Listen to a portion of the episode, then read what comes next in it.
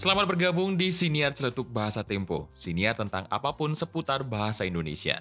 Dalam episode ini, kamu akan mendengarkan celetuk bahasa Tempo dalam format monolog yang diangkat dari tulisan Berthold dan Sauser berjudul Bahasa Pancasila. Tulisannya menceritakan sebuah diskusi tentang bahasa Indonesia yang digunakan dalam teks Pancasila. Diskusi tersebut terjadi di kelas Bahasa Indonesia semester 2 Universitas Bonn, Jerman. Selamat mendengarkan.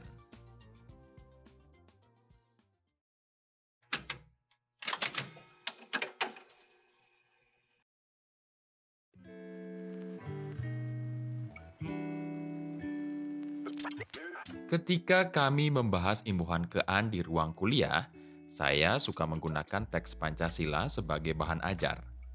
Tanpa terbebani pengetahuan kontekstual tentang makna atau pesan kelima sila, mahasiswa berupaya memahami Pancasila secara filologis, yakni memaknakan kata dan kalimat dengan berpedoman pada Kamus Besar Bahasa Indonesia atau KBBI dan akal sehat. Ternyata, begitu memasuki sila pertama, ketuhanan yang Maha Esa, mahasiswa sudah kebingungan. Masalah pertama adalah istilah ketuhanan.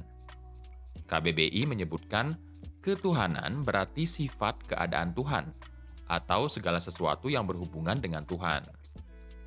Tapi pemaknaan itu tak membantu, malah memperparah kebingungan.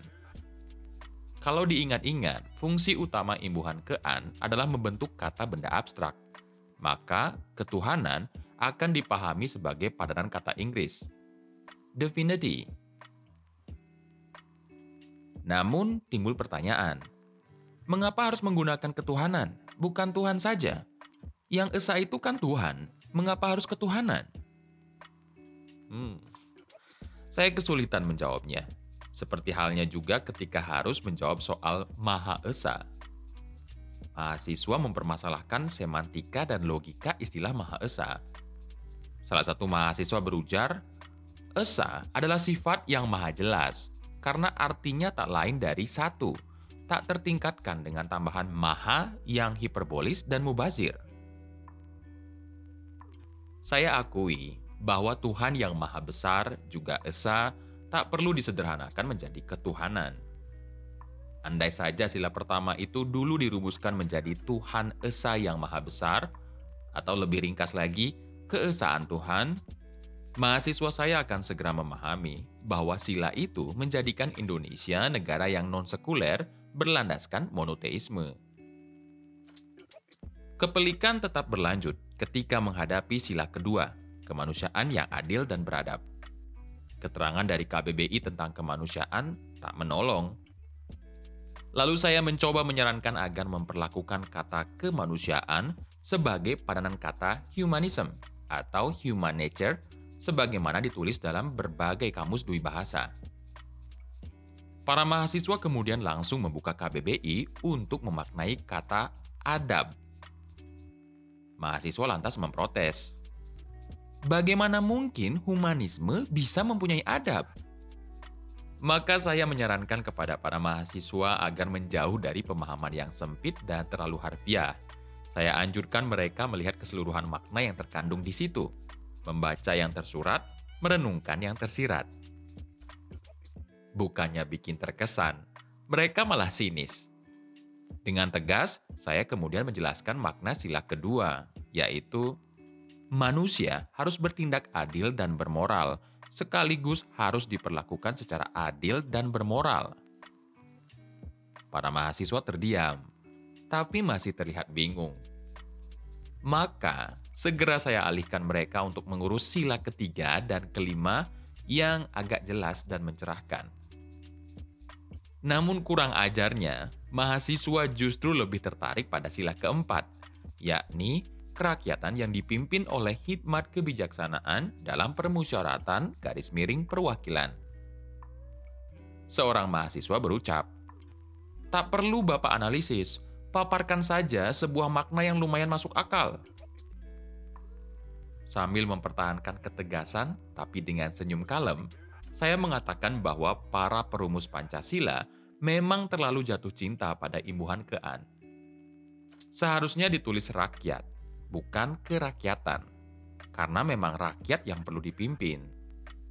Tapi interpretasi lain juga sah, mengingat kerakyatan menurut KBBI bisa juga berarti demokrasi. Kata permusyawaratan mungkin berarti tempat bermusyawarat, sehingga tanda garis miring dapat dipahami karena perwakilan bisa berarti tempat wakil-wakil. Tentu saja bukan wakil presiden, melainkan wakil rakyat alias anggota parlemen. Maka, makna sila itu sangat jelas. Andaikan disimpulkan bahwa sila kelima menyatakan Indonesia memegang prinsip demokrasi konsensus yang representatif. Kalau begitu, mengapa teksnya tak disusun segamblang itu? Tanya mahasiswa yang nakal. Saya kembali tersenyum, tidak menjawab.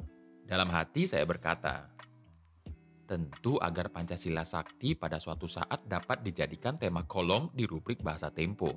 Kolom yang boleh berhumor bahkan atas hal-hal yang paling sakral.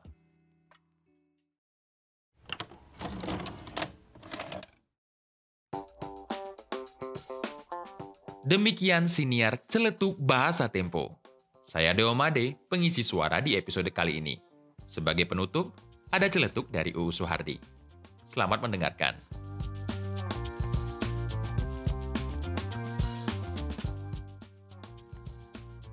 Jadilah guru, yaitu orang yang mengajar atau mendidik. Tapi janganlah menggurui. Menggurui berarti menjadikan diri guru dan menganggap orang lain sebagai murid.